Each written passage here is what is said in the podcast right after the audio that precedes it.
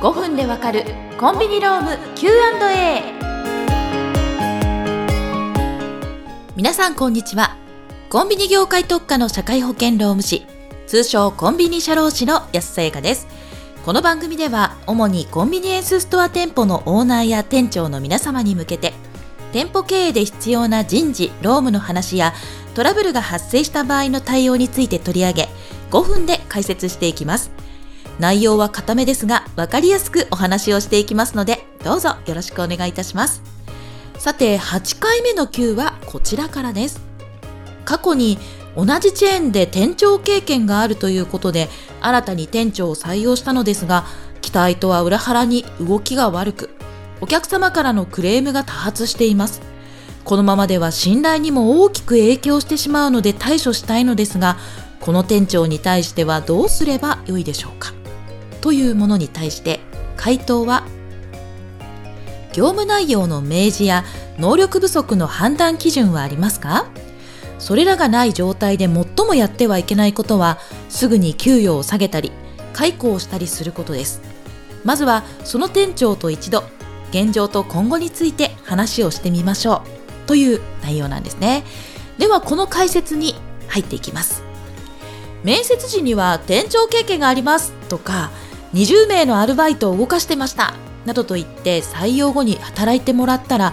どうも期待とは大きく離れた動き。さらにお客様からのクレームも連日のように発生する状態。このような時オーナーは思い通りにいかないことから様々なイライラや不安が募るかもしれません。今回はこうした問題を労務の観点から取り扱っていきます。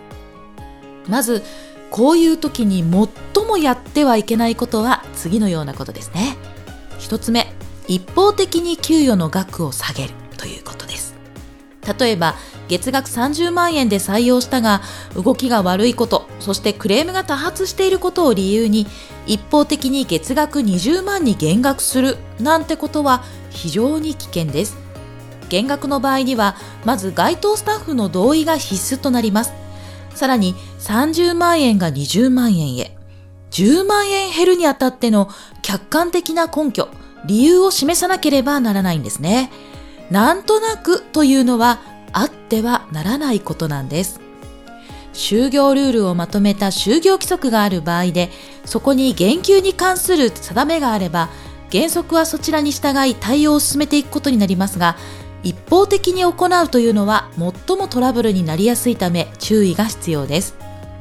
2つ目、一方的に解雇するということです。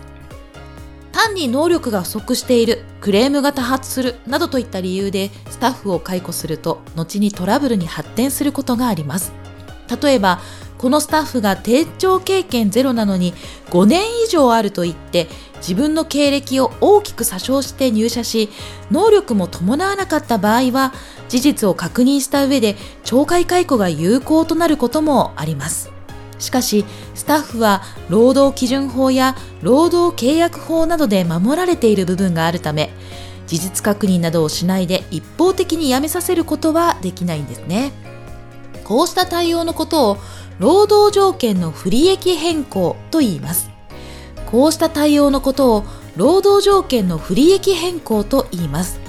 この不利益変更は一部の有事の際を除き、経営者の独断で行うことはできません。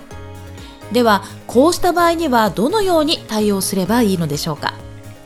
必要なことはまず、当人や周りのスタッフから慎重にヒアリングを行い、問題となっている状況を客観的に捉えることが重要です。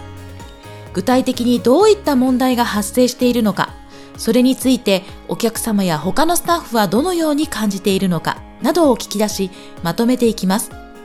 また、重要な内容は書面で通知することも大切です。店長という重大な役割を任せるにあたり、オーナーから店長に期待することや任せる業務を明確にし、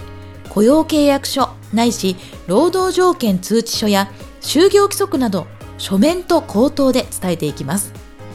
その上で実際の動きを見ることで初めて現状で何が不足しているのかが客観的にわかるようになりますしお店側もしっかりとスタッフに明示したという証拠になるんですね。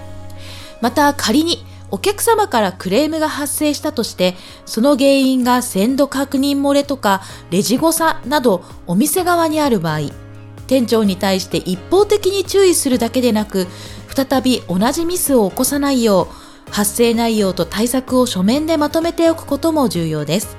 その理由は、どれだけ店舗でクレームが発生したかを客観的に理解できるというのはもちろんなんですが、店長の改善への意識がどれだけあるかを測る指標の一つにもなるからです。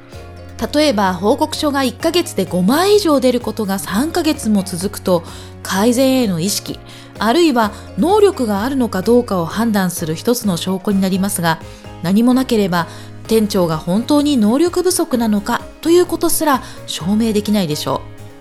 最初に述べた不利益変更も含めて法律に基づいた処遇を行う場合は先の同意や公平なヒアリングに加えこうした書面や記録の積み重ねがとても大切なんですね。もちろんこれらは適法に減額する解雇するという趣旨のものではなく本来は一度採用したスタッフに最大限の動きをしてもらえるようにするという意味で有効な手法です。最大限の動きを任せられるかどうかは実はオーナーの意識と行動に大きく左右されます。日頃からスタッフとのコミュニケーションを欠かさないようにする。接した時の小さな違和感を見逃さない。勤務上のルールや役割の責任範囲はしっかりと明確にする。など、スタッフへの歩み寄りが的確な労務管理につながるのは言うまでもありません。以上、今回の Q はクレームを多発させる店長への対応とはということについて見てきました。お相手はコンビニ社労士の安さやかでした。それではまた次回お会いしましょう。